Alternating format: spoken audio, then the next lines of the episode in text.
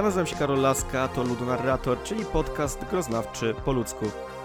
Dlaczego groznawczy? Bo groznawstwem się jaram. A dlaczego po ludzku?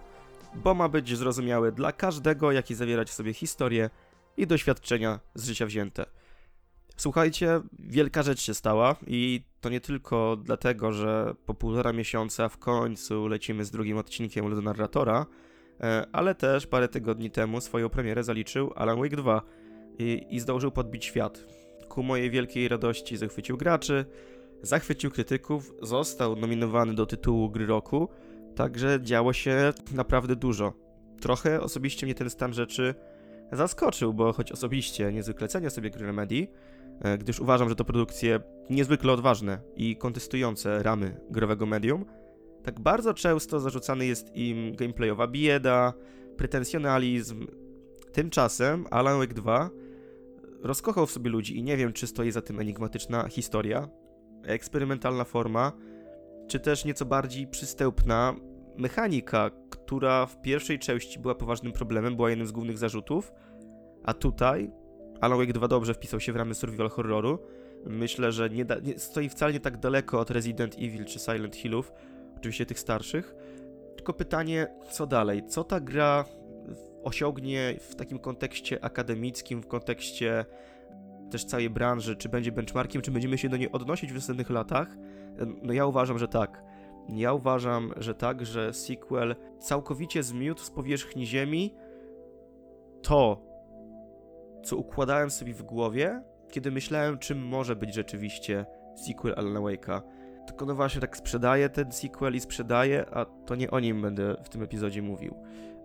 Bardzo chcę o nim opowiadać, to na 100%, ale zanim to zrobię, powiedzmy, że w następnym odcinku specjalnym, bonusowym, już nie takim, na który będziecie musieli, musieli czekać tyle czasu, no to chciałbym mimo wszystko mówić Alana Wake'a numer jeden, e, a także twórczość Remedy i sama, sama Lejka, dyrektora kreatywnego tego studia, w takim, no nie w skrócie, no właśnie nie w skrócie, w, takim, w takiej bardzo obszernej analizie. I chcę to zrobić właśnie dlatego, żeby potem ta analiza Alana Wake'a 2 miała ręce i nogi, mm, żebyśmy tak naprawdę wiedzieli, za co się bierzemy y, i już rozumieli pewne filozoficzne i designerskie mm, zasady stojące za całą twórczością Remedy.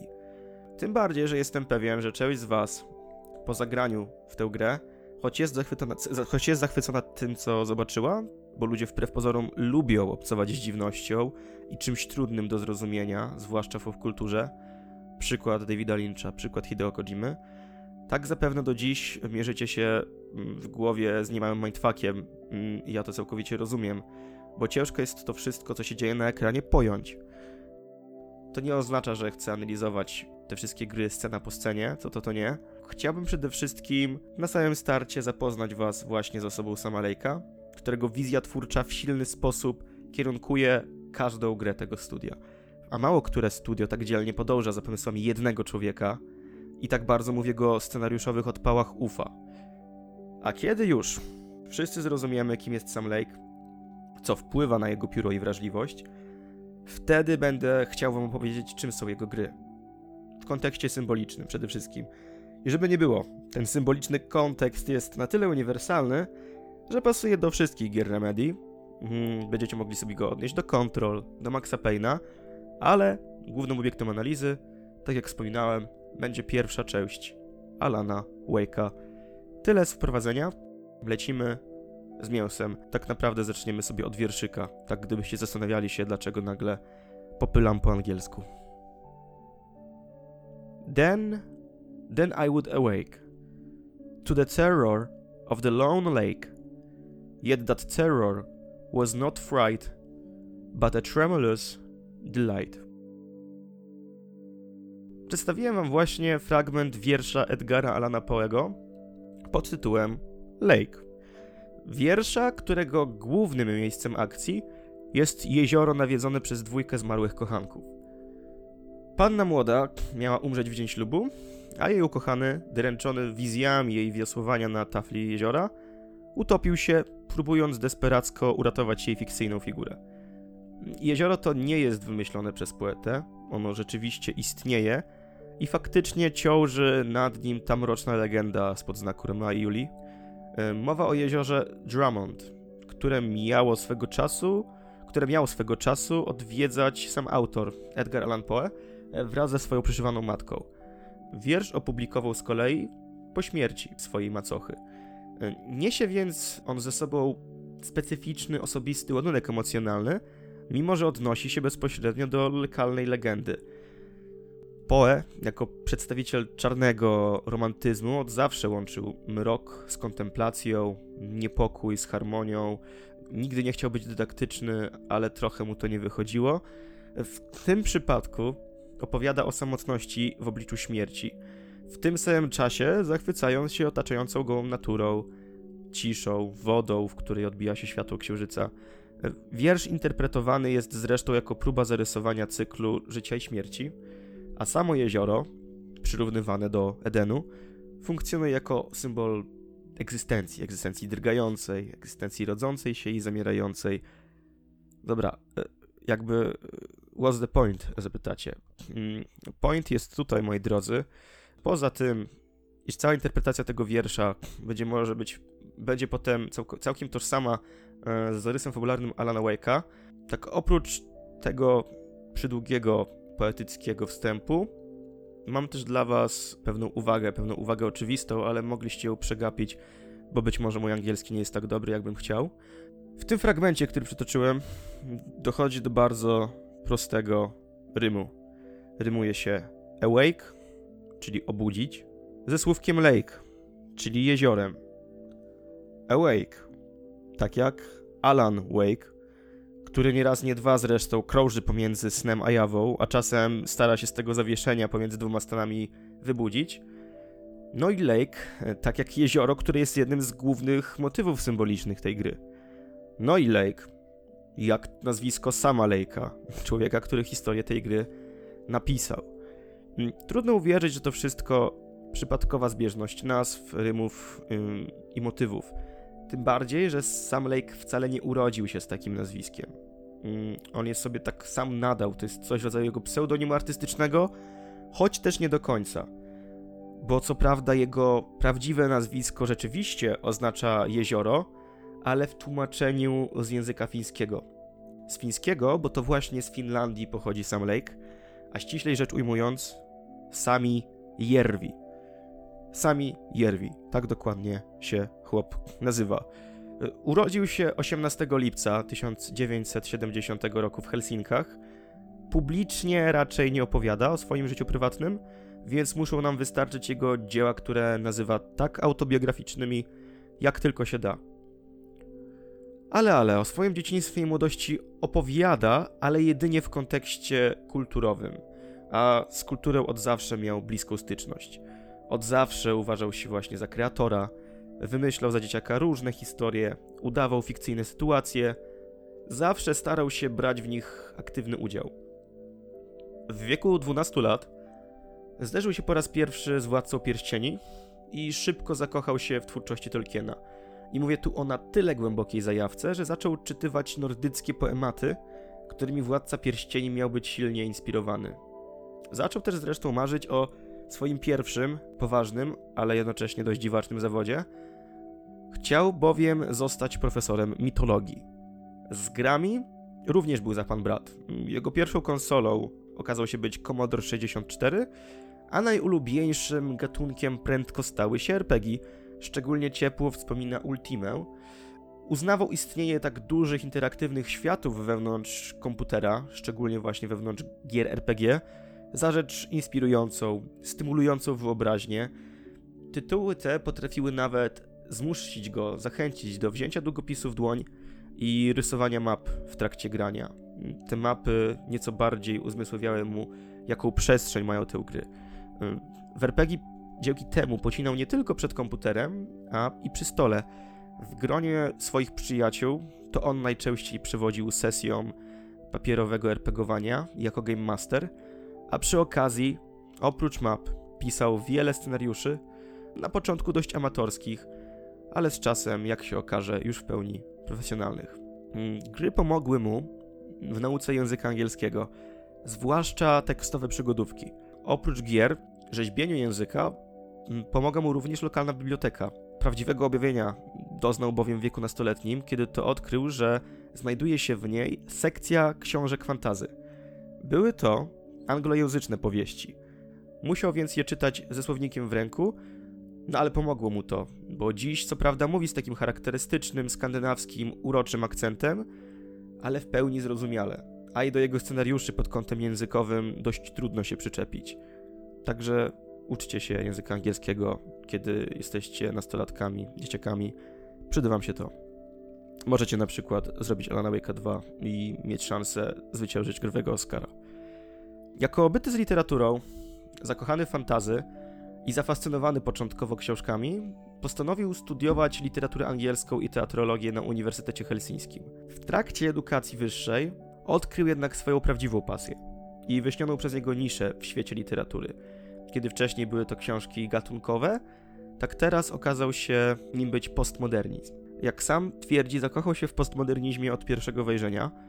Był to dla niego nurt wręcz stworzony do aktywnej analizy i wygrzebywania różnorakich znaczeń i ukrytych smaczków. Nazwał go nawet e, ciągłą grą, zabawą, dialogiem pomiędzy pisarzem a czytelnikiem. Czym ten postmodernizm tak w zasadzie jest, e, spytacie? Najprostsza definicja mówi, że to taka epoka na krańcu narracji, że wszystkie oryginalne historie zostały już opowiedziane, aby więc stworzyć coś nowego, trzeba bazować na tym, co już powstało, inspirować się rzeczami już istniejącymi. Swoje rozumienie postmodernizmu przedstawia też sam Lake. Cytuję. Popkultura to wielki kocioł zupy, do którego różne osoby wrzucają różne rzeczy, a reszta to wszystko miesza i wyciąga z całości esencję w postaci inspiracji.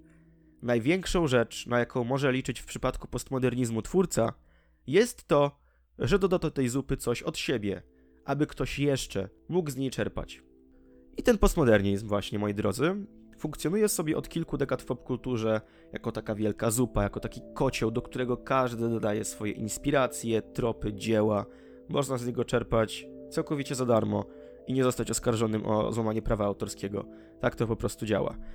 Lake jednak nie wiedział, że będzie pisał w przyszłości postmodernistyczne historie, do tego tak kasowe.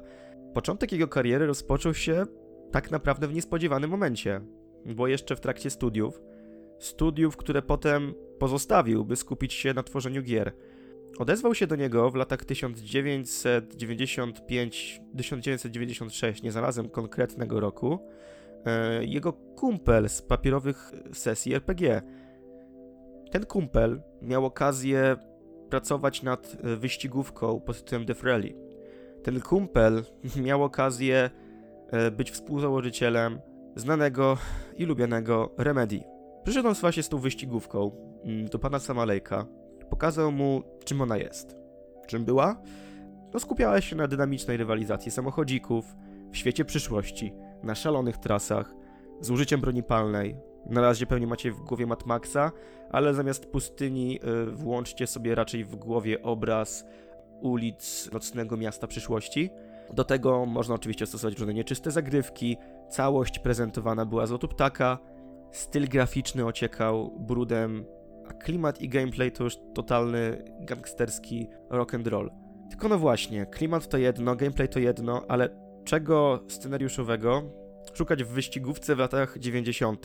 No właśnie, jakby głównym zadaniem Lake'a było na początku dopisanie odpowiednich tekstów informacyjnych do menu głównego i interfejsu. Lake zauważył jednak, po wpisaniu tych wszystkich komend i informacji, że w menu oraz UI dalej zostawało trochę miejsca. Tego miejsca było całkiem sporo. Zmieściłoby się tam wystarczająco dużo tekstu, aby napisać fabułę. Zaproponował więc dopisanie tej fabuły mm, innym deweloperom i udało mu się ich przekonać dość prędko. Jeżeli więc zagracie sobie dziś w Defreli, to zobaczycie, że to prezentuje historię bardziej rozbudowaną od niejednej samochodówki, bo Lake sam przyznaje, jak na taki gatunek, to dopisał ogromne i szalone fragmenty historii. Prace nad Defrali tak mocno podekscytowały Lake'a, że poczuł on w sobie taką wewnętrzną siłę, że chce więcej, że, że, że Remedy może więcej, że Remedy może być czymś więcej niż tylko kolejnym studiem tworzącym gry.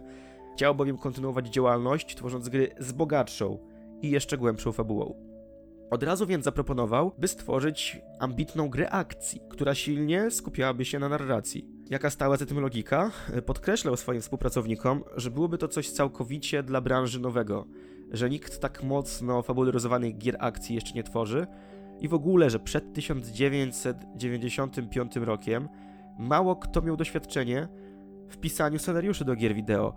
Osobiście nie zgodziłbym się z tą hipotezą, bo jeszcze przed 1995 rokiem mieliśmy do czynienia z paroma, mm, nawet nie paroma, ale spo, sporą liczbą tekstowych gier, również tych RPGowych, ale rozumiem, że Lejkowi mogło chodzić mniej więcej o to, że w takich stricte nastawionych na akcję grach mm, ta fabuła nigdy nie stała na pierwszym miejscu, a w grach Remedy z samego początku miałaby w założeniach stać.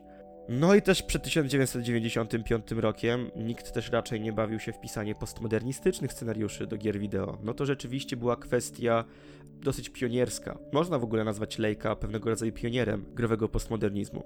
Jeden z przykładów takiego postmodernistycznego scenariusza był Max Payne, który na początku XXI wieku zrobił ze sobą wokół siebie niezłe zamieszanie.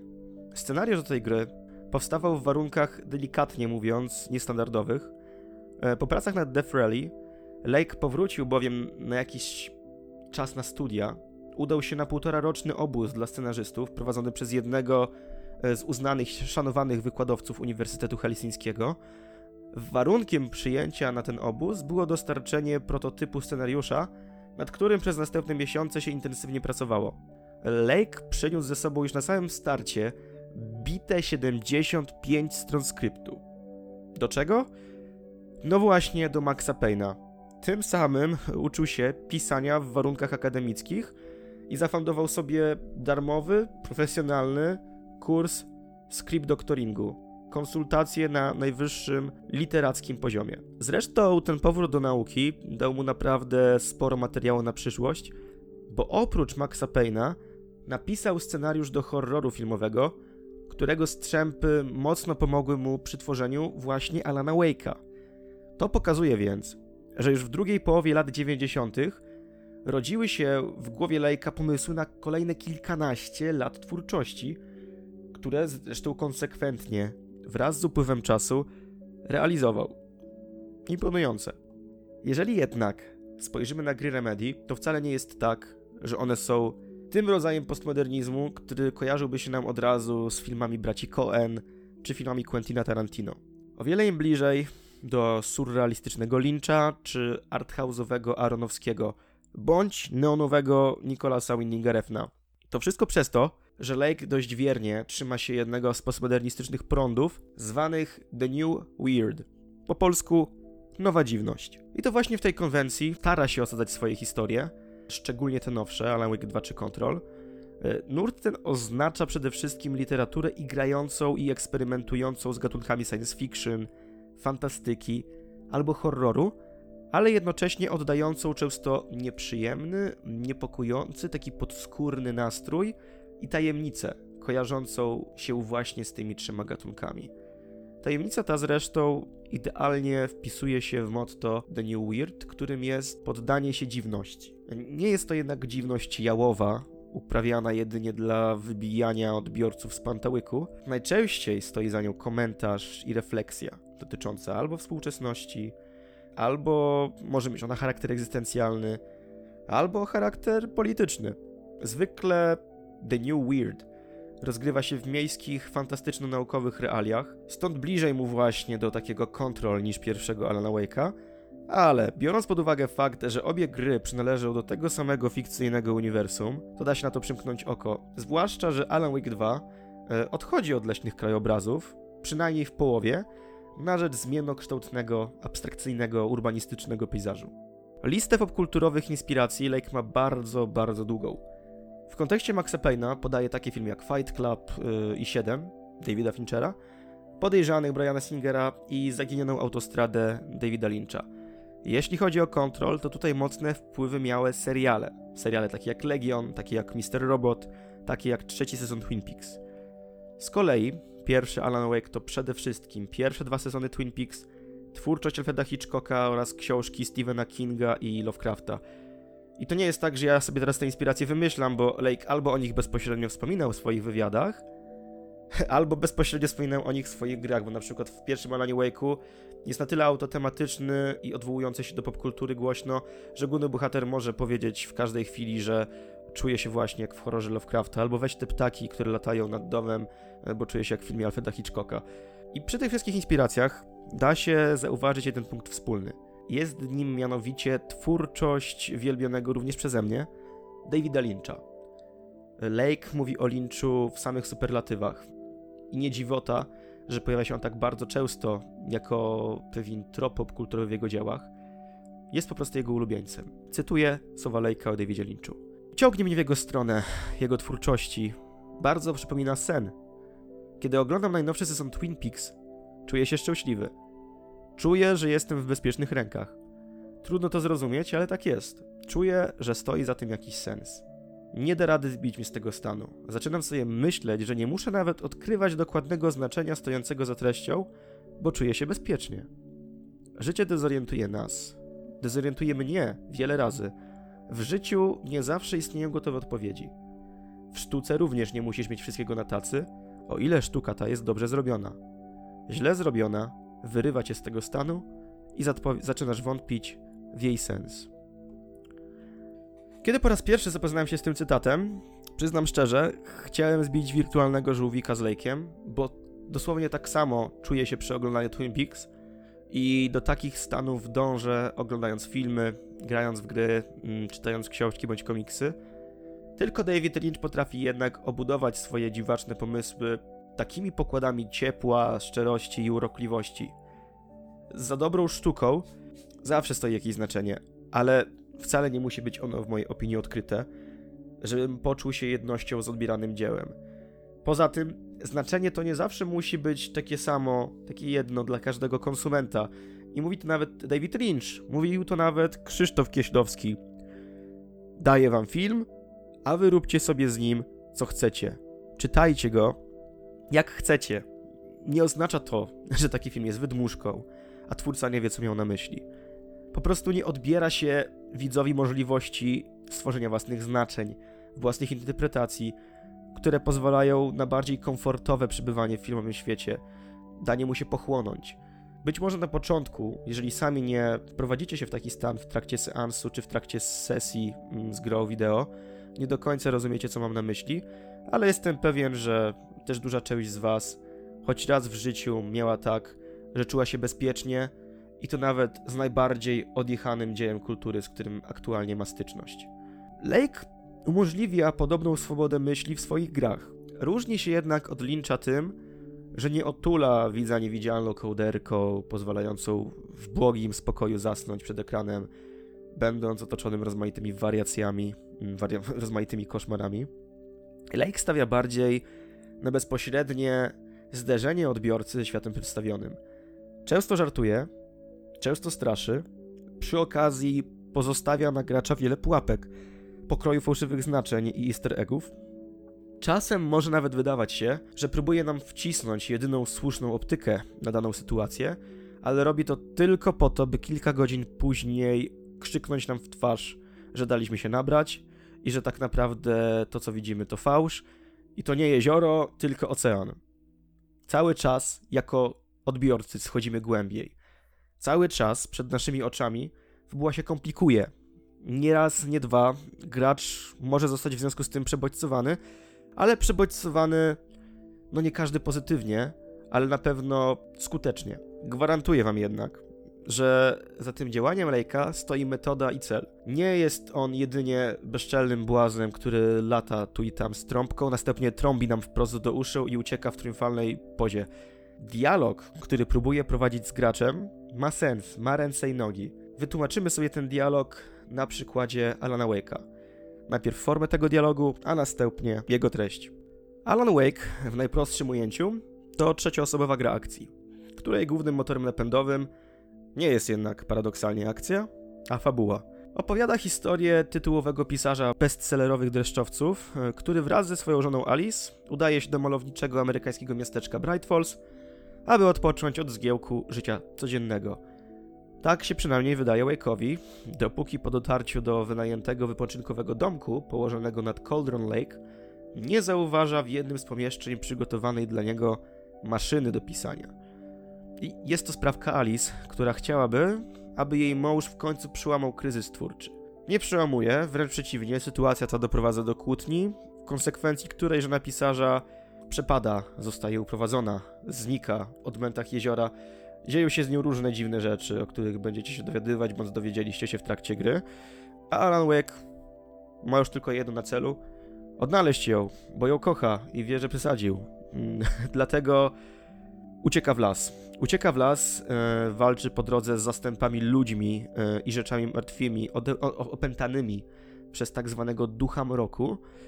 I im dalej w ten las, tym więcej zjawisk paranormalnych, paradoksów czasoprzestrzennych i piętrzących się zwrotów akcji i tajemnic. A prosta fabuła z początku dosyć eksplicytna, prosta, przemienia się z biegiem czasu w trudną do odczytania enigmę, rodzącą więcej pytań niż odpowiedzi. Nic nie bierze się tu jednak znikąd, a nawet najdrobniejsze szczegóły mogą zaważyć y, na odbiorze całości.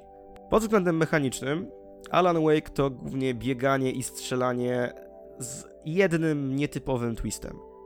Przed likwidacją przeciwników należy bowiem wypędzić z nich mrok, a robi się to przy naświetlając ich strugami światła. Zwykle przy pomocy latarki.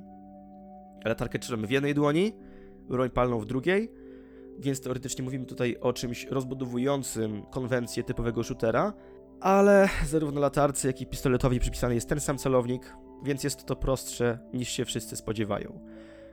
A wrogów jest tu cała masa, przez co zresztą rozgrywka z godziny na godzinę staje się coraz bardziej monotonna. Pomagają e, w nieco jej urozmaiceniu rozwinięcia niektórych mechanik, e, zmiany scenerii w późniejszych etapach z lasów na farmy czy z lasów na tamy. W dodatkach do gry dochodzą chociażby interaktywne napisy, będące słowami z książek Alana Wake'a, przez to zamiast materialnej strzelby, mm, którą moglibyśmy podnieść, mamy napis y, strzelba. I ten napis należy oświetlić, aby takiego shotguna stworzyć z niebytu i wziąć do, wziąć do łapy. Czasem też potrafi nam unosić się przed oczami onomatopeja o treści boom. Oświetlenie takiego napisu boom oznacza wywołanie eksplozji. Eksplozji, która albo dosięgnie przeciwników, albo dosięgnie nas, zależnie od tego, jak bardzo blisko tego napisu się znajdziemy. Pomysł dość abstrakcyjny, ale zdecydowanie inny od tego, co gracz robi wcześniej. Też niespotykany w innych grach z tego gatunku, więc ten pierwszy Alan ma parę pomysłów na siebie. Bardziej chodzi o, o ich egzekucję na płaszczyźnie gameplayowej. I myślę, że tutaj był pies pogrzebany, jeśli chodzi o główną krytykę ze strony graczy, że gra ta nie potrafiła swoich oryginalnych konceptów na płaszczyźnie gameplayowej rozwinąć w taki sposób, aby to po prostu wszystko miało feeling, aby czuło, że bronie, którymi się strzela są mięsiste, są prawdziwe, są ciężkie. No ale to już było i nie wróci więcej. Pomiędzy strzelaninami przygotowane są dla gracza sekwencje eksploracyjne. Nie nazwałbym ich raczej niczym więcej. Co prawda czasem trzeba wspiąć się po jakiejś drabinie, znaleźć dźwignię, przeskoczyć nad przepaścią, ale za mało tego i zbyt to wszystko proste, by mówić o aspektach logicznych czy zręcznościowych. W trakcie eksploracji dzieje się tak naprawdę cała magia Alana Wake'a. Po drodze zbieramy na przykład rozrzucone strony maszynopisu. Maszynopisu będące fragmentami powieści protagonisty, spajające historie, jednocześnie poddające w wątpliwość, czy przedstawione przed graczem wydarzenia to prawdziwy horror, czy też wyobraźnia głównego bohatera. Uczony Nives Rosendo podkreślił nawet pewien paradoks płynący z tej niepewności co do prawdziwości dziejących się zdarzeń. E, tak oto bowiem wytwory ludzkiej wyobraźni stają się materialną częścią gry, z którą gracz wchodzi w interakcję. Dla gracza te wszystkie wydarzenia, tak czy siak, mają prawdziwy wymiar, ponieważ musi pokonywać fizyczne przeszkody na swojej drodze, musi zabijać wrogów, musi przeskakiwać e, z jednej płaszczyzny na drugą płaszczyznę. Nawet jeżeli jest to wytwór wyobraźni głównego bohatera, to my, jako aktywny odbiorca, musimy z nim sobie interaktywnie radzić. Bez tego nie ukończymy żadnego poziomu. Realizm przeplata się więc tu z fikcją dość naturalnie, na poziomie nie tylko narracyjnym, ale jak się okazuje, właśnie gameplayowym. Z kolei z postmodernistycznej perspektywy rzeczywistość growa jest nieustannie kwestionowana. Traktowana jako sztuczny konstrukt, produkt wyobraźni pisarza, który pisze o innym pisarzu. Może zostać zakwestionowana od strony fizycznej, z dużym naciskiem na fizykę kwantową, neurobiologicznej, filozoficznej, literaturoznawczej, z każdej, jaką możecie sobie poznać. Ta sztuczność w dalszej fazie gry uderza w gracza. Jakby ten doskonale wie, że obcuje z grą, z czymś fikcyjnym, spreparowanym, celowo prowokującym, ale to wybicie z flow nie przeszkadza. Przed chwilą rzuciłem zdanie, które mogliście usłyszeć i mieć takie, o co mu chodzi, powiedziałem o pisarzu, który pisze o innym pisarzu. E, chciałbym szybko rozwinąć ten temat.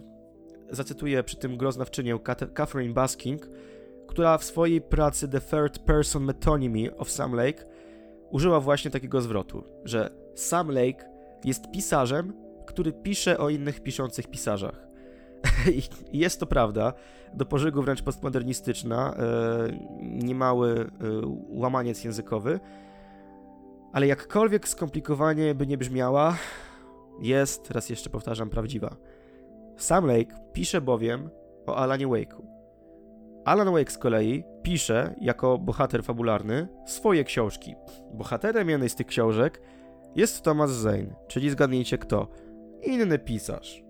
W grze nawet dochodzi zresztą do spotkania Zane'a i Wake'a, a do samego końca gracz zastanawia się, czy Wake stworzył Zane'a, czy też na odwrót, czy funkcjonują jako dwie niezależne jednostki. Mamy więc figury trzech pisarzy, którzy piszą yy, i zachodzące pomiędzy nimi sieć relacji. Nawet jeśli mówimy o Samie Lejko, który nie jest bohaterem przynajmniej pierwszej części gry, tak on bawi się swoim dziełem. Wchodzi w nim, z nim w kontakt, wchodzi w relacje nie tylko z nami, ale też z tym, co aktualnie wydobywa się spod jego pióra. W Elanie Wake'u 2 dochodzi do kolejnej konfrontacji Zayna i Alana Wake'a, ale sprawa wcale nie staje się bardziej klarowna. Na papierze oczywiście cały ten wątek to pierwszorzędny mózgotrzep. W popkulturze jednak nie od dziś występuje autotematyzm. E, przykład kultowe 8,5 e, włoskiego reżysera Federico Felliniego opowiada o reżyserze z blokadą twórczą, e, również funkcjonującym w rzeczywistości nadnaturalnej, zdeformowanej, może nie tak bardzo jak właśnie w Alanie czy w Twin Peaks, ale kiedy tylko oglądacie ten film, czujecie, że obcujecie ze światem nieco wyrwanym z kontekstu, nieco niepokojącym, niekoniecznie spójnym y, z tym, co widzimy na co dzień, co odbieramy naszymi percepcyjnymi aparatami. Pól do interpretacji w takich dziełach zawsze jest dużo, ale jednym z kluczy y, zawsze są indywidualne problemy autorów. Zawsze chodzi o to, że, że, że, że autor nie potrafi pogodzić się z jakimś elementem świata, z jakimś elementem życia, więc swoje wszelkie żałości oraz oficjalne protesty składa w formie dzieła sztuki. Fellini na pewno w 8,5 zgłaszał pewne obawy co do zasadności i sensu tworzenia filmów. Dzielił się pustką, która przebijała się momentami e, w jego życiu. Pomimo pełnienia tak szanowanego artystycznego zawodu jest to rzeczywiście możliwe i jest to poważny problem. Lake z kolei w Alanie Wake'u nieco mniej się uzewnętrznia choć nazywa tę grę autobiograficzną jak się tylko da. Może i ma problemy z samotnością, może i nawet wątek nieszczęśliwego, utraconego związku miał miejsce, ale nie musiał mieć e, w jego życiu. Głównie jednak odchodzi on od takich bezpośrednich odwołań do siebie, przynajmniej my nie możemy być nigdy pewni, że to są odwołania do jego życia, ale stawia dość bezpośrednie pytanie o to, gdzie leży granica tworzenia treści o to, jak bardzo można zjeść własny ogon, jak bardzo można zdekonstruować swoje dzieło, aby dalej trzymało się ono kupy.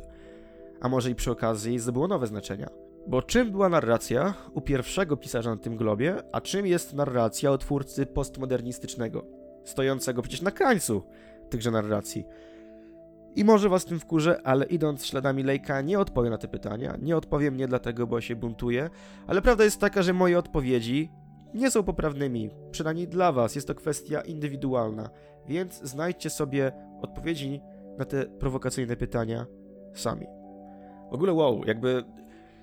Nie wiem, czy tak długą rozkminę wypada nazwać dygresją, ale dla uporządkowania tego monologu przypominam, że jeszcze przed chwilą opowiadałem wam, co takiego robi się w Alanie Wake'u, kiedy się akurat nie walczy, więc wróćmy do tego. Czyli poza kolekcjonowaniem kartek maszynopisu, czeka nas całkiem spora porcja narracji środowiskowej, takiego tak zwanego environmental storytellingu, jak i audycji radiowych, radiowych do przesłuchania, czy programów telewizyjnych do obejrzenia. I wszystko po to, aby nieco poszerzyć lore w oczach gracza. Brzmi pewnie leniwie i nudno, nie? Bo ileż razy już w grach wideo widzieliśmy, że zamiast faktycznej, śledzonej naszymi oczyma fabuły, poznawaliśmy ją pośrednio przy pomocy notatek czy nagrań. No, ja nigdy tego nie lubiłem, nigdy taka forma śledzenia historii mnie nie ekscytowała, ale tutaj nie tylko została ona zrealizowana dobrze, ale i funkcjonuje w ramach bardzo starannie i oryginalnie przemyconego z dziedziny medioznawstwa zjawiska, tak zwanej opowieści transmedialnej. Opowieść transmedialna zawiera w sobie słówko media. Media, czyli środki przekazu treści. Media jako platformy, czyli internet, kino, telewizja, bądź też media jako teksty kultury, jak na przykład esej, ten odcinek podcastu, film, serial. Współczesny świat jest otoczony mediami. W 1962 roku ten świat pochłonięty mediami został nazwany przez y, znanego i często cytowanego na uniwersytetach medioznawcę Marszala McLuhana globalną wioską. Ta globalna wioska, raczej jej koncept, zakłada, że rzeczywistość jest już na tyle zależna od mediów, że warunkują one komunikację na masową skalę. Jeżeli więc zastanowicie się nad tą definicją, można rzec, że McLuhan dość profetycznie obwieścił światu niechybne powstanie sieci World Wide Web, bo stało się to, jeśli dobrze wyczytałem w sieci, w 1969 roku, czyli 7 lat po jego, po pierwszym stawianiu tezy w jego pracach. Ta globalizacja mediów przyniosła więc sporo roboty badawczej medioznawcom. Ci zaczęli dostrzegać kolejne niezwykle ważne zjawiska i zależności pomiędzy mediami. Bardzo dużo do dyskursu dołożył od siebie amerykański medioznawca Henry Jenkins, który zaczął opisywać mechanizmy tzw. Tak kultury konwergencji. Ta kultura wynikła na skutek no shit Sherlock konwergencji, e, a więc po ludzku mówiąc, przeplatania się i przenikania się mediów. Dla przykładu, spójrzcie na taki komputer albo telefon, na którym właśnie mnie słuchacie. Samo urządzenie jako medium umożliwia Wam odbieranie tego podcastu, który jest również formą medium. Nie wspominając o tym, że w każdej chwili możecie ten odcinek wyłączyć i obejrzeć na telefonie serial, zagrać w grę, odpalić aparat fotograficzny, zadzwonić do kogoś czy skomunikować się z nim w jakiś inny sposób. A i większość z tych czynności i tak możecie zrobić tylko dlatego, że połączycie swoje urządzenie z internetem. Także wszystko wszędzie naraz w ramach mediów. Jedna wielka medialna piaskownica. Globalna wioska, już w waszym domu. Naturalnym następstwem kultury konwergencji e, stała się więc wspomniana przeze mnie niedawno opowieść transmedialna. Opowieść transmedialna została zdefiniowana przez Jenkinsa jako wielowątkowa i zróżnicowana historia, która odsłaniana jest na różnych platformach medialnych, przy czym każde medium ma swój oddzielny wkład i tworzenie w rozwijanie fikcyjnego świata. Czyli e, mówimy o dziele fikcyjnym, które świadomie wykorzystuje konwergencję jako środek narracyjny, stylistyczny i Alan Wake robi to świadomie. I to cholera na potęgę. Zawiera wiele różnych medialnych form i platform, nie tylko wewnątrz gry, ale i poza nią. A na potrzeby szybkiego zobrazowania ich wszystkich przygotowałem obszerną listę tego, czym jest Alan Wake. I okazuje się, że jest grą nie przede wszystkim, a między innymi. No ale dobra, zacznijmy od tego, że jest jednak tą serią gier. Wydana w 2010 roku część pierwsza, wydana w 2023 roku część druga, wydany w 2012 roku spin-off American Nightmare, do tego możemy dorzucić produkcję osadzoną w tym samym uniwersum, czyli Control, rok 2019. A przecież do Control wyszedł także specjalny dodatek fabularny AWE, którego jednym z bohaterów jest Alan Wake. Znajduje się on zresztą w inicjałach tego DLC. Następnie, oprócz tego, że Alan Wake jest serią gier, w roku, a nawet nie w roku, równolegle do premiery gry, wydana została książka Alan Wake autorstwa Rika Barrowsa, e, zawierająca zresztą tę samą fabułę. W 2011 roku na rynku pojawił się komiks pod tytułem Night Springs autorstwa już sama Lejka i jego powiedzmy pomocnika Mikko Rautalatiego, już nie opowiadający tej samej fabuły co gra, ale dziejący się w tym samym czasie, mm, zajmujący się równolegle innymi postaciami. Poza tym mamy jeszcze kilkuodcinkowy aktorski serial Bright Falls, wydany w tygodniu premiery gry w sklepie Microsoftu, Microsoftu, który był wydawcą Alana Wake'a, o tym się zapomina. Jest to prequel z innymi bohaterami i prequel ten kończy się sceną, w której Alan Wake z żoną wjeżdżają do miasteczka. Oczywiście prequel ten wygląda jak Twin Peaks jeszcze bardziej niż sama gra, ogólnie ze, ze względu na to, że wykorzystuje serialowe środki wyrazu treści w dwójnasób. E, poza tym, już wewnątrz gry istnieje program telewizyjny Night Springs, który możemy oglądać na przygotowanych asetach telewizorów. Ten program opowiada mroczne, paranormalne historie na faktach, coś w stylu strefy mroku. W drugiej części gry z kolei otrzymaliśmy talk show In Between with Mr. Door, w którego odcinkach zresztą jako gracze bierzemy aktywny udział. Co jeszcze? Mm, zbieramy strony maszynopisu. Te strony ma maszynopisu tworzą razem pełnoprawną książkę Alana Wake'a i mamy do niej dostęp. Możemy ją bowiem przeczytać odpalając menu pauzy gry. W drugiej części dochodzi do tego gabinet myśli. Mechanika o wiele bardziej złożona, na tyle złożona, że ja się teraz y, nie będę o niej rozwodził, bo zrobimy sobie to w odcinku poświęconemu Alanowi, Wake'owi 2. Co jeszcze jest elementem opowieści transmedialnej? Audycje radiowe. Y, audycje radiowe, które słuchamy oraz piosenki. Piosenki, które nie tylko powstały specjalnie na potrzeby gry, ale i zdarza się, że łączą się z, wydarzeni z wydarzeniami na, y, na ekranie. Y, w grze Control chociażby przechodziliśmy labiryntowy etap, a w tle przygrywała piosenka Take Control, będąca pochwałą sprawczości gracza, że mamy kontrolę nad wszystkim, co się dzieje, a tak naprawdę cały labirynt robi przed nami Sezamie, otwórz się. W tym labiryncie zresztą otwierały się przed nami te przejścia w takim wymiarze kubistycznym, surrealistycznym, a przygrywała rockowa kapela. Z kolei w Alanie Wake'u 2 mamy do czynienia z pełnoprawnym musicalem, którego jesteśmy uczestnikami, głównym bohaterem. W pierwszej odsłonie natomiast e, istnieje etap, w jakim to zabijamy falę wrogów podczas trwania mm, takiego gitarowego, potężnego koncertu. Na scenie co prawda nikogo nie ma, ale muzyka unosi się z głośników i przebija jakiekolwiek y, sensowne granice decybelowe. Za te wszystkie muzyczne odpały opowiada zre odpowiada zresztą ekipa zaprzyjaźniona z Remedy i Sam Lake'iem, y, czyli Old Gods of Asgard, starzy bogowie Asgardu. Co ciekawe, jest to zespół fikcyjny, stworzony specjalnie na potrzeby uniwersum gier Remedy, jak i będący częścią niektórych wydarzeń fabularnych. Wokaliści tego zespołu są nawet drugoplanowymi bohaterami obydwu części. E, jeżeli chcecie wiedzieć, jak nazywa się ten prawdziwy zespół formujący Old Gods of Asgard, e, no to jest to Poets of the Fall. Oni mają też swoją twórczość, możecie ją przesłuchać na YouTube. Przechodząc do nieco mniej oczywistych elementów opowieści transmedialnej, bo nie, to jeszcze nie jest koniec tej listy, e, to nie mogę nie wspomnieć chociażby o kodzie QR. Tak, w pierwszej części gry, w jednym z etapów, w szpitalu psychiatrycznym, znajduje się kod QR, który możemy zaskanować naszym telefonem i ten kod przeniesie nas na stronę internetową Remedy i ukaże mem z samym Lake'iem i Maxem Payne'em. Wykraczamy więc przy pomocy telefonu ze świata gry do internetu. Globalna wioska, przypominam, Mm, konwergencja mediów, przypominam. Opowieść transmedialna, przypominam. Co dalej? Nawet coś tak nieoczywistego, mm, jak opublikowany po premierze spin-offu American Nightmare filmik promocyjny na YouTube jest częścią fabularną całego uniwersu i nie, nie przesadzam, bo to nie jest kolejny trailer, to nie jest typowa reklama. W filmiku tym występuje Nemesis Alana Wake'a, Mr. Scratch, i łamie czwartą ścianę. Łamie czwartą ścianę, jednocześnie pozostając w tej konwencji antagonistycznej.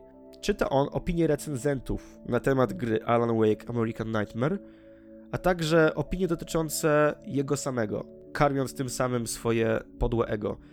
Szczerze polecam materiał. Mm, możliwe, że go nie słyszeliście, że o nim nie słyszeliście. E, znajdziecie go na kanale IGN-u pod nazwą Mr. Scratch Sales Video. Nie jest to zresztą jedyna reklama która wpisuje się w ramy opowieści transmedialnej, jaką jest Alan Wake.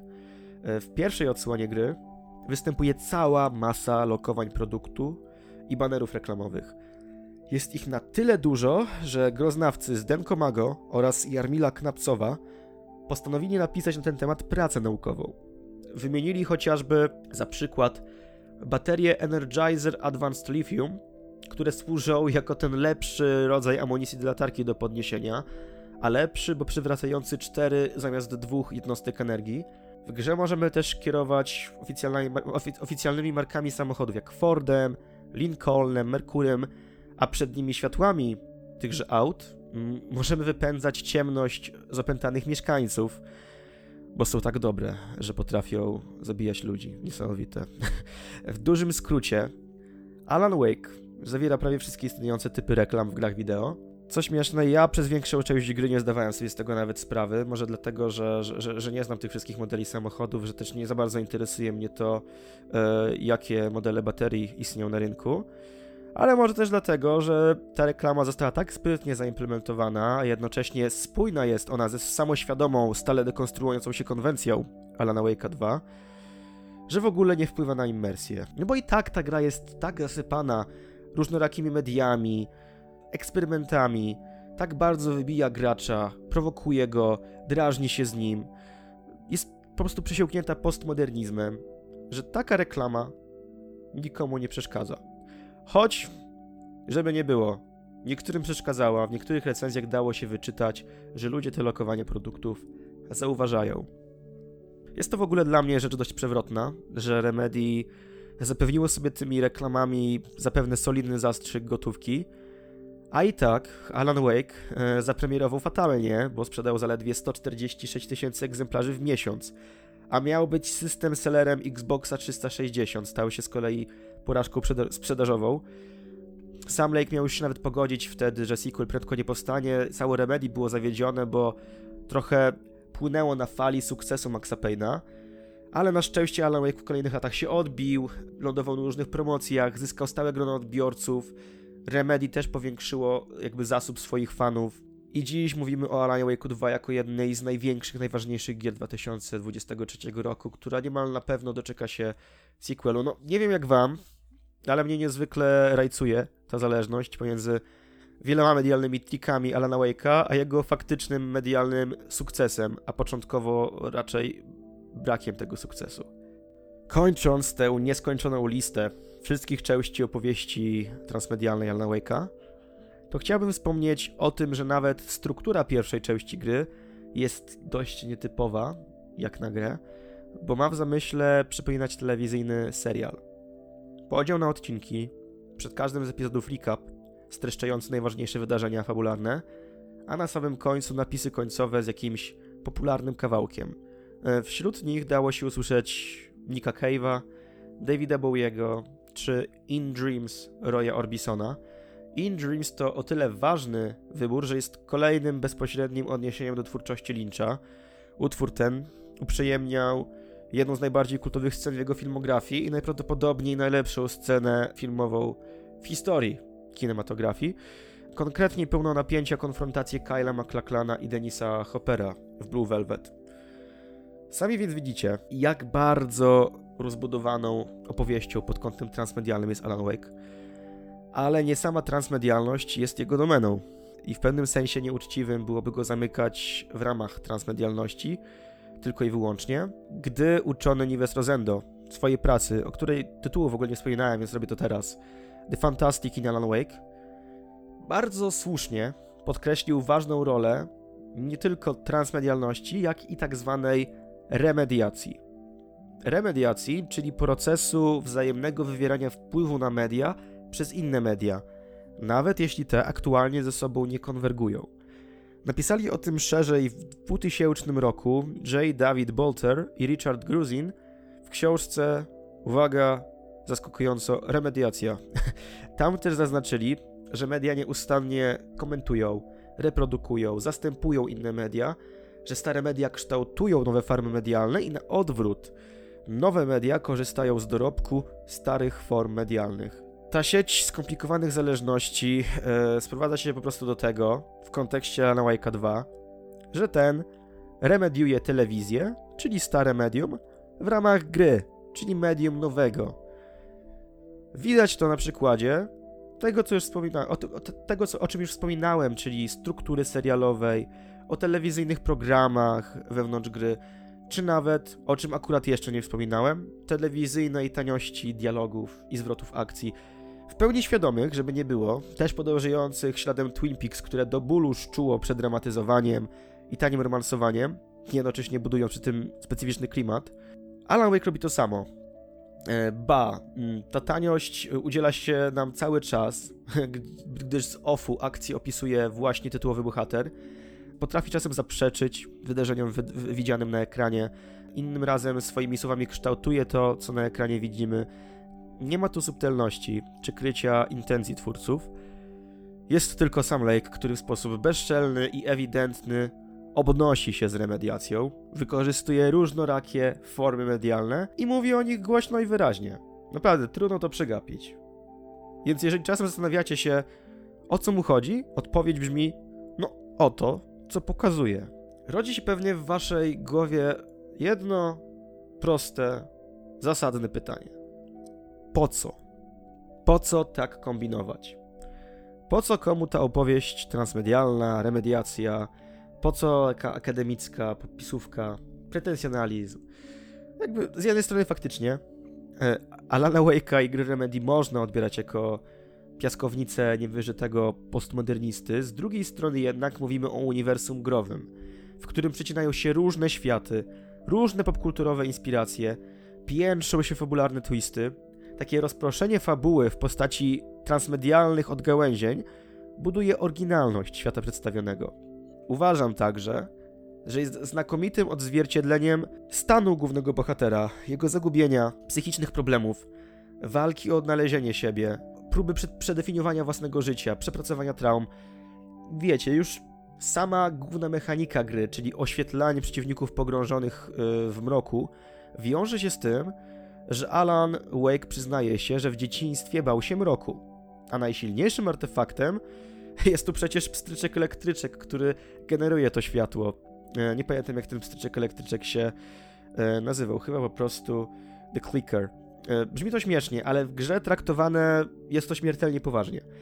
Wyobraźnia i umysł skonfliktowanego wewnętrznie pisarza tak naprawdę kreują otoczenie, po którym się w grze poruszamy.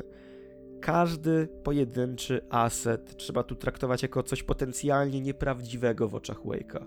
Każdy dialog wypowiedziany na głos może być tu fragmentem jego niewypowiedzianych myśli.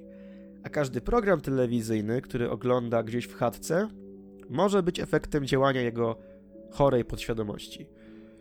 I może to brzmieć jak nadinterpretacja, ale specjalnie na taką okazję przygotowałem ostatni segment tego odcinka ludonarratora, który umiejscowi całego Alana Wake'a, jak i twórczość sama Lake'a w takim filozoficznym kluczu, który wydaje się mi i wielu, wielu internautom najbardziej prawdopodobny. Ma on bezpośredni związek z niekim innym jak Karlem Gustawem Jungiem, jego odkryciami oraz hipotezami w zakresie psychologii. Kim więc ten myśliciel był, co mówił, że Lake tak mocno od niego, świadomie bądź podświadomie, hehe, czerpie. No cóż, opowie, opowie, opowiedzmy o tym sobie. Miejmy to, miejmy to z głowy, bo to jest specyficzna choć fascynująca jednostka. No dobra. Jung dla jednych może być światłym uczonym, dla drugich odklejonym szaleńcem. Prawda leży pewnie gdzieś po środku. Był to człowiek starający się zgłębić odmęty ludzkiej psychiki i jej najskrytsze tajemnice. Eksperymentował w związku z tym ze snem, mm, jaki wprowadzają, wprowadzał się w pewne stany, mające przynieść mu wizję. Mm, w wizjach tych i snach doszukiwał się niczego innego jak symboli. Traktował to jako część pewnego psychologicznego procesu samopoznawczego. Ja zdecydowanie uważam go za jednostkę wybitną i obłąkaną zarazem.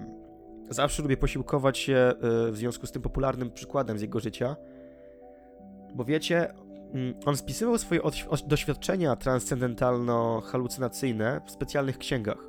E, dość obszerny zbiór zwany Czerwoną Księgą, czy też Liber Novus, Specjalnie nawet na potrzeby epizodu zakupiłem. Fragmentarycznie się z tym poznałem, to jest jednak kawał czerwonej cegły. Jung chwalił się w tej księdze, między innymi jego wizjami Europy skalanej śmiercią, pochłoniętej morzem krwi. Sen ten miewał w 1913 i 1914 roku kilkukrotnie. Podaję tutaj daty, bo one są dość ważne, zbiegają się z, jak sami się domyślacie, dość ważnymi historycznymi wydarzeniami dla całego Starego Kontynentu. Sen ten niezwykle męczył Junga. Na tyle męczył, że chciał z tym eksperymentowaniem na jawie skończyć. Twierdził nawet, że prawie popadł w szaleństwo. Uznał nawet, że już najprawdopodobniej popadnie w to szaleństwo i nie uniknie y, losu obłąkańca. Wtedy jednak o zrządzenie losu wybuchła pierwsza wojna światowa. I Jung, no jakże, od razu połączył ten globalny konflikt z jego osobistymi majakami masowej zagłady. I choć zabrzmi to źle, odetchnął z ulgą. Wmówił sobie bowiem, że obrazy, które widuje nocami, nie są żadnym błędnym wytworem jego psyche, a proroctwem. On to wszystko przewidział i może już spać spokojnie. I przyznam, że z księgi tej i refleksji Junga zaczyna przebijać nieprzyjemny, religijny, apostolski wręcz ton. Opowiada tam nawet, yy, jakby niczym Jezus chodził po pustyni, spotykał się z figurami demonów, postaci świętych. Naprawdę nie chcę mi się przywoływać tej samej mitologii, tym bardziej, że jeszcze nie jestem z nią całkowicie zaznajomiony. I mitologii w kontekście Czerwonej Księgi, jeżeli chodzi o jego podstawową mitologię, to zaraz sobie o niej opowiemy. Broni go to, że ten jego religijny ton poparty był dość spójną symboliką i metodologią. I jednak nie tyczył się bezpośrednio religii, a konkretnych tez stawianych y, i pomaga pomagających potem w dziedzinach psychiatrii i psychologii. Ta spójna symbolika silnie jest umocowana w psychologii głębi. Symbole, według Junga, płyną bowiem z tak zwanej nieświadomości, czyli czegoś, co tkwi głęboko w naszych głowach, stanowi o naszym ja, ale bez odpowiednich narzędzi nie jesteśmy tej świadomości, tej nieświadomości z siebie wydobyć, nawet, nawet jej liznąć. Aby tworzyć symbole płynące z nieświadomości, musielibyśmy do tego celowo i konsekwentnie dążyć, inaczej ograniczamy się jako ludzie do świata zewnętrznej percepcji, świata namacalności, świata świadomości. Nie jest to jednak tak, że świat świadomości jest ten gorszy, że Jung patrzył na niego z takim przymrużeniem oka, ze zgorszeniem. No co to to nie?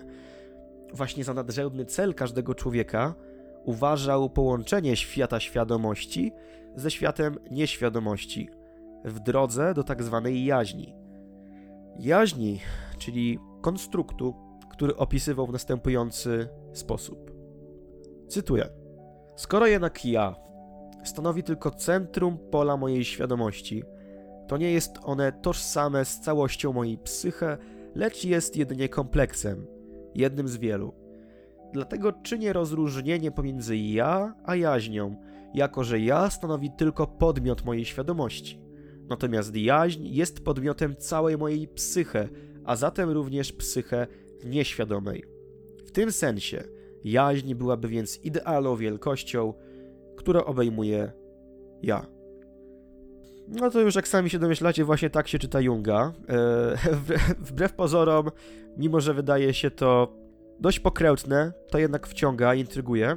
Krótko mówiąc, moi drodzy, Jung znalazł sobie coś na kształt duszy. E, jednakowoż nie łączył jej bezpośrednio z religią, mimo iż mocno czerpał z hinduskich wierzeń pojęcia Brahmana, Atmana, jakiejś szeroko pojętej kultury medytacji. Tylko co taka dusza, co taka jaźń umożliwia ludziom? Według Junga są cztery rodzaje działalności w obrębie jaźni. Jest to działalność artystyczna, niejako więc twórcza, potrzebna do niej jest ekspresja artystyczna. Jest to działalność, a raczej spekulacja filozoficzna. Jest to też działalność quasi religijna. Jednak tutaj Jung ostrzegał przed ucieczką w seksiarstwo.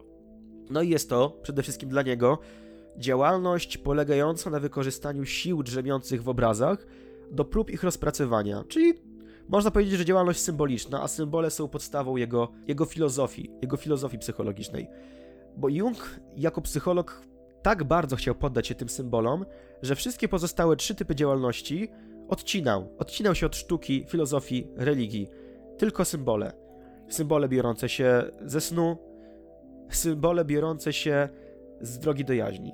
Proces dążenia do stania się całością, do osiągnięcia tego docelowego stanu, nazwał indywiduacją. Indywiduacja jest więc dla niego ostateczną formą rozwoju psychicznego. Jeżeli człowiek ukończy taki proces, to może poczuć się w zgodzie ze sobą, w zgodzie z wszechświatem, e, nie uzyska potrzebnych pytań o zasadność istnienia, ale nie będzie ich potrzebował. Tak to przynajmniej rozumiem. A ta indywiduacja, a raczej jej narzędziami są archetypy i te powtarzane przeze mnie jak jakiś refren, wyjątkowo, wyjątkowo inwazyjny symbole. Jeżeli chodzi o symbole, to każdy z nas rozczytuje je indywidualnie, bo zwykle świadczą one o nas samych, biorą się z naszych doświadczeń, czasem wynikają też z nieświadomości yy, zbiorowej. Samo istnienie symboli od, odbywa się w świecie świadomości, ale samo tworzenie symboli, to, że my jesteśmy w stanie połączyć pewną znaczeniowość danej sytuacji, chwili, przedmiotu z innym kontekstem, to tworzenie jest już efektem nieświadomości zbiorowej. Mówiłem o nieświadomości, ale czym jest ta nieświadomość zbiorowa? Y, Jung uważał ją za coś wspólnego dla całej ludzkości. Wyobraźcie sobie, dosyć właśnie obrazowo, symbolicznie, że nieświadomość zbiorowa to morze. Morze, po którym płynie taki malusieńki stateczek. I ten stateczek jest w tej jakże e, subtelnej metaforze ludzkim ego. Sami więc widzicie, że ego w porównaniu do nieświadomości zbiorowej jest zaledwie punkcikiem. Ale po tej nieświadomości zbiorowej porusza się, tylko co prawda w takich innych uniwersach, parę innych stateczków, które są ego innymi ludźmi. Jednakże poruszają się po tym samym morzu. Więc pewne kulturowe, społeczne i psychologiczne wzorce są uniwersalne dla świata wewnętrznego każdego z nas. Idziemy dalej, nie zatrzymujemy się, bo podobnie jak z symbolami, sprawa ma się z archetypami. Archetypy to postawy, które wynikają z rzeczonej nieświadomości zbiorowej, z rzeczonego morza, e, których człowiek jest aktywną częścią. Jung wyłonił m.in. takie archetypy jak personę, czyli pewną społeczną maskę nakładaną w ramach kompromisu pomiędzy ja a takim docelowym ja, kimś, kim chcemy być. Wyłonił także cień, czyli podświadomy, oparty na popędach archetyp spychający nas w niebezpieczną stronę, hedonistyczną stronę. Wyróżnił animusa oraz animę, czyli żeńską stronę męskiej osobowości oraz męską stronę żeńskiej osobowości, ponieważ uważał, że no właśnie płeć jest tego rodzaju spektrum, że zawsze kryjemy w sobie pewnego rodzaju elementy płci przeciwnej. Do tego wyróżniał archetyp matki, archetyp ojca, archetyp myśliciela. Jakby, jeśli myślicie sobie o ojcu, o matce, o myślicielu, takimi stereotypowymi, albo takimi bardziej właśnie archetypowymi, to mniej więcej rozumiecie, jakie cechy charakteru, jakie cechy osobowości możemy im przypisać. Tych archetypów zresztą e, Jung wytłuszczył jeszcze więcej, nie ma sensu brnąć w nie wszystkie. Nad nimi gdzie widnieje właśnie archetyp tej jaźni, czyli tego punktu docelowego, tego, tego, tego elementu boskości tak naprawdę w mitologii jungowskiej. Jeżeli spojrzymy na te wszystkie archetypy, to pewnie brzmią trochę jak klasy postaci w grach RPG, ale taka prawda, to, to są uniwersalne wzorce. One były wykorzystywane w kulturze już dawno, dawno temu przed Jungiem. Y, on po prostu je nazwał, wyodrębnił. Choć i tak wiele z nich nienazwanych i dzielących się na różne podarchetypy jeszcze pozostało tak naprawdę pisarze, którzy wykorzystywali konkretne rodzaje bohaterów, wielkiego osiłka, wielkiego mędrca, Gandalf jako mędrzec, Frodo jako bohater, tak? E, te wszystkie archetypy nas otaczają. To nie jest jakaś abstrakcyjna, yy, psychologiczna, niezrozumiała definicja. Ale chodzi o to, że to nie jest tak, że przyszedł sobie kiedyś pewien pisarz i wymyślił sobie, och, napiszę w książce, o człowieku, który pokona wszelkie zło przeciwności losu i będzie uniwersalnym bohaterem. No nie do końca, bo Jung twierdzi, że te wszystkie archetypy od samego początku były częścią tej nieświadomości zbiorowej. Jako gatunek ludzki, my podświadomie, a raczej nieświadomie, zdawaliśmy sobie sprawę z ich istnienia i to, że one teraz funkcjonują na całym świecie, jest czymś normalnym, wynikającym ze strefy, do którego my, jako ludzie, nie mamy bezpośredniego dostępu, jeżeli nie będziemy chcieli go uzyskać w ramach indywiduacji. Indywiduacja to według wielu groznawców główny motyw gier Samalejka. Dlatego o tym wszystkim cholera mówię, jakby to nie jest tak, że teraz postanowiłem sobie opowiadać o Jungu przez resztę życia. Nie. Jego koncepcja, indywiduacja jest podstawą twórczości Sama Lake'a, jego wszystkich gier. Poza tym sam Lake posługuje się w swoich dziełach wyraźnie podkreślonymi archetypami. Jako pierwszy wypunktował je ludolog Andrew Garcia w pracy Archetype and Individuation Process, Process in Alan Wake. No, weźmy więc na pierwszy, na pierwszy ogień Alana Wake'a jako postać. Nieszczęśliwy pisarz, traci żonę, traci wenę, musi zmierzyć się z otaczającym go mrokiem, dosłownym i metaforycznym. Do tego przebywa w świecie pozbawionym zasad fizyki, łączącym prawdziwe z nieprawdziwym, otoczony ekranami, medialnymi rozpraszaczami, tkwiący w własnej narracji, nie potrafiący się z niej wydostać. Dość oczywiście e, wpisuje się on w jungowski archetyp bohatera, bo jest postacią zwalczającą przeciwności losu, dążącą do zwycięstwa, dążącą do jaźni.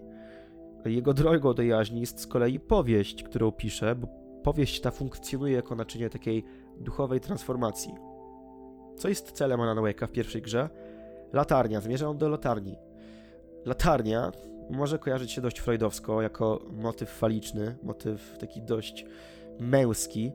Ostatnio mieliśmy z takim obrazem symbolicznym do czynienia w kinie ze sprawą znakomitego The Lighthouse Roberta Eggersa. Tam też było przestrze- była ona przestrzenią, w której dwóch facetów y, było zamkniętych na paru metrach y, kwadratowych i zastanawiało się, co ze sobą zrobić, popijając alkohol i popadając w szaleństwo. Latarnia kojarzy się więc z samotnością, e, z taką ekspozycją męskich słabości, ale latarnia jest też po to, żeby oświetlać, oświetlać spowite, spowite nocą morze, morze jako ciemną nieświadomość zbiorową, jakby to się ze sobą łączy. Alan Wake, indywiduacja, morze, latarnia. Popkultura jest wszystkim, tak? Wake mierzy się z duchem mroku. Duch mroku wpisuje się w archetyp cienia, jest zbliżony do freudowskiego id, czyli podświadomości, popychającej Wake'a do, do, do czynów złych. Jest Wake tym samym, zabijając wrogów na swojej drodze, pokonuje w sposób symboliczny zakusy kusicielstwa, popędu, wygrywa zdrowy osąd i intelektualizm przy każdym takim starciu. Walczy z różnymi formami tego cienia. E, zwykle opętani ludzie mogą oznaczać poczucie winy, rozumieniu takim symbolicznym. Bardzo często bowiem wykrzykują w efekcie wszystkie grzechy. Walczymy z bossami w tej grze, którzy mają za sobą jakąś historię, którzy mają coś na sumieniu. Poza nimi e, walczymy z poltergeistami, czyli martwymi przedmiotami natchnionymi duchem mroku. W psychoanalizie poltergeist to impuls, e, zaburzenie. Zaburzenie poza wolą duszy, poza wolą jaźni. Oprócz nich wal walczymy, raczej walczymy, ścieramy się, szczególnie pod koniec gry, z, tak, no, z tornadem. Tornado jako zjawisko pogodowe w kontekście e, takim alegorycznym to niekontrolowane, skumulowane emocje. Co ciekawe, ze spin-offu, dodatku do Control, ale też drugiej części gry, wiemy, że Alan Wake koniec końców tę walkę z duchem mroku, przynajmniej tymczasowo, przegrywa, bo daje pochłonąć się strefie mroku, tak zwanemu Dark Place. Wychodzi więc na to, że proces indywiduacji nie jest dla niego tak prosty, jakbyśmy myśleli, i przechodzi nie po jego myśli. Tak naprawdę daje mu się pochłonąć na długi czas. Co jeszcze można wciągnąć z archetypów? Myślę, że Tomasa Zejna, tego trzeciego pisarza z tych wszystkich pisarzy w tej grze. On w pierwszym Alanie Wake'u jest przedstawiony w dość dziwacznej formie, bo w stroju płetwonurka i to płetwonurka z którego hełmu wydobywają się takie oślepiające promienie światła. E, ten płetwonurek potrafi odnaleźć się w metaforycznym jeziorze całkiem dobrze. Daje Alanowi wskazówki, mówi jak ma poradzić sobie z ciemnością. Sam niesie sobą światłość, jest takim wewnętrznym kompasem, przewodnikiem. Wywodzi się więc z archetypu starego mędrca. Mógłbym jeszcze opowiadać o paru innych archetypach, bo one zostały przytoczone, ale wydaje mi się, że, że, że, nie ma sensu, że stanie się to trochę nudne. Jakby mam nadzieję, że I proved my point. Każdym razie, nie chcę nic sugerować, nie wcale, ale wychodzi na to, że interaktywna fikcja w ramach thrilleru psychologicznego dość ładnie odzwierciedla koncept nieświadomości zbiorowej. Tym razem jednak zamiast tego statku mamy Alana Wake'a, a zamiast morza mamy jezioro. Ostatnie zdanie w grze twierdzi nawet, że to nie jezioro, tylko ocean. No i to zdanie na początku, kiedy ja przeszedłem tę grę, trochę mnie wybiło, e, jakby nie wiedziałem, co ono oznacza, próbowałem je zrozumieć. E, musiałem zrobić research pozwalający mi stworzyć ten podcast. E, też wielu graczy zastanawiało się latami, o co chodziło temu Lake'owi, kiedy powiedział, że to nie jezioro, tylko ocean. A więc tutaj macie taką, wydaje mi się, dość sensowną, oczywiście nie jedną interpretację. Bo jeśli całego Alana Wake'a odbierzemy jako proces indywiduacji głównego bohatera, który próbuje pogodzić się z demonami przeszłości, osiągnąć wewnętrzną harmonię, to proces indywiduacji się nie powiódł, tylko dalej trwa. Protagonista orientuje się bowiem, że pływa nie po symbolicznym jeziorze, a oceanie, czymś nieopisanie większym, o wiele trudniejszym do pojęcia. Czyli ta droga do samorealizacji, ona może, zawsze może się wydawać, że my jesteśmy już bardzo blisko do tego, żeby pojąć pewne mechanizmy funkcjonowania naszej psychiki, że, że już praktycznie znamy siebie na wylot, ale okazuje się, że kiedy tylko dochodzisz do mety, to ta jest punktem kontrolnym, a meta jest hen hen daleko. Ty po prostu odkryłeś nowe pola, wiesz o sobie więcej, ale przez to, że dowiedziałeś się o sobie więcej, zrozumiałeś, że nie wiesz o sobie jeszcze prawie nic. Zrozumiałeś, że to pole nieświadomości, to pole psychologiczne, które masz w sobie, nie zostało jeszcze przez ciebie poprawnie obliczone. Jest to jednocześnie przerażające, z drugiej strony na pewno motywujące do dalszej pracy nad sobą. Na pewno, tak jak, tak jak w stosunku do Junga, jeżeli skupi się na tym, to jest to też droga donikąd, pewnego rodzaju ślepy zaułek, ryzyko popadnięcia w szaleństwo, w które Alan Wake też zresztą w tej grze popada, ale indywiduacja jest przede wszystkim taką dosyć światłą ludzką ideą dla człowieka, który na przykład nie ma wiary, który poszukuje jakiegoś celu w życiu i próbuje rzeczywiście dowiedzieć się co nieco o sobie, uznać zdobywanie wiedzy, samorealizacji za oś swojego istnienia. Uważam, że to całkiem romantyczne, sensowne, warte rozważenia. Ale musicie spojrzeć na to własnym okiem. Możecie to wyśmiać, możecie to zgłębić. Jakby po to jest ten podcast, aby mniej więcej sprowokować was, zachęcić albo odstraszyć od trudnych narracji dosyć skonfliktowanych twórców. Znaczy, no na razie tak wychodzi. The Binding of Isaac było skomplikowane. Yy, raczej tworzone przez skomplikowanego człowieka. Sam Lake również do najprostszych ludzi nie należy. Znajdą się i prostszy ludzie, a bardziej wdzięczne, prostsze gry. Nie wiem dlaczego tak sobie utrudniam życie na samym początku. Dobrze, kończmy to, bo zaraz się zgubię w swoich myślach. No w każdym razie, jesteśmy aktualnie na tym, że Wake wraz z odkryciem, że to nie jezioro, a to nie ocean, topi się w nieświadomości. Ten proces indywiduacji trwa w drugiej części, o której sobie jeszcze opowiemy, ale i będzie się ciągnął w trzeciej części, bo wszystkie fabularne tropy i zakończenie części drugiej wskazuje, że trzecia odsłona musi powstać, by domknąć wątek Alana. Albo wręcz przeciwnie, jakby, albo, albo żeby wiecznie go rozciągać w czasie i udowadniać, że Alan nigdy nie dojdzie do tak zwanej jaźni. Jeszcze, żeby nie było tylko tyle, że ja pierdzielę, tylko ja bawię się w tego mądrego. W ramach podsumowania, mm, dość klarownie poprze mnie wspominana już w tym podcaście Catherine Basking. E, rozwinie to nieco moje rozumienie tej gry, zupełnie je, dlatego cytuję. Alan Wake to kolejna senna wędrówka po najmroczniejszych zakątkach umysłu, opierająca się w dużej mierze na motywach snu, egzystencjalizmu i straty – tym razem, zamiast Maxa Payne'a, szorstkiego nowojorskiego gliniarza, mamy Alana Wake'a, wrażliwego autora, który zatraca się we śnie zaludnionym przez jego własne aluzje literackie, ironiczne lokowanie produktu i poczucie, że czytelnik i gracz dołączyli do niego wcześniej. Nie tylko on, ale także Lake. Alan Wake staje się riffem na temat kariery Lake'a, Każda gra Remedy jest podróżą w głąb pisarza, w ślepy zaułek, a każda rozgrywka jest nagradzana zwycięstwem w postaci zrozumienia relacji gracza z grą i odgrywaną postacią. Lake jest nietykalny. W każdej tkanej przez siebie narracji nosi ze sobą lampę, która prowadzi głównego bohatera i gracza przez proces samoaktualizacji. To, co usłyszeliście, doskonale zamyka sens fabuł Samalejka i Remedii. Sens autoironiczny, sens samoświadomy, postmodernistyczny, w ramach, pamiętajcie, opowieści transmedialnej. Niby dzika, pretensjonalna, na pierwszy rzut oka niekontrolowana zabawa, w której jednak okazuje się, że symbolicznie i narracyjnie zgadza się wszystko. Co do joty, co do centymetra, co do jednego dialogu.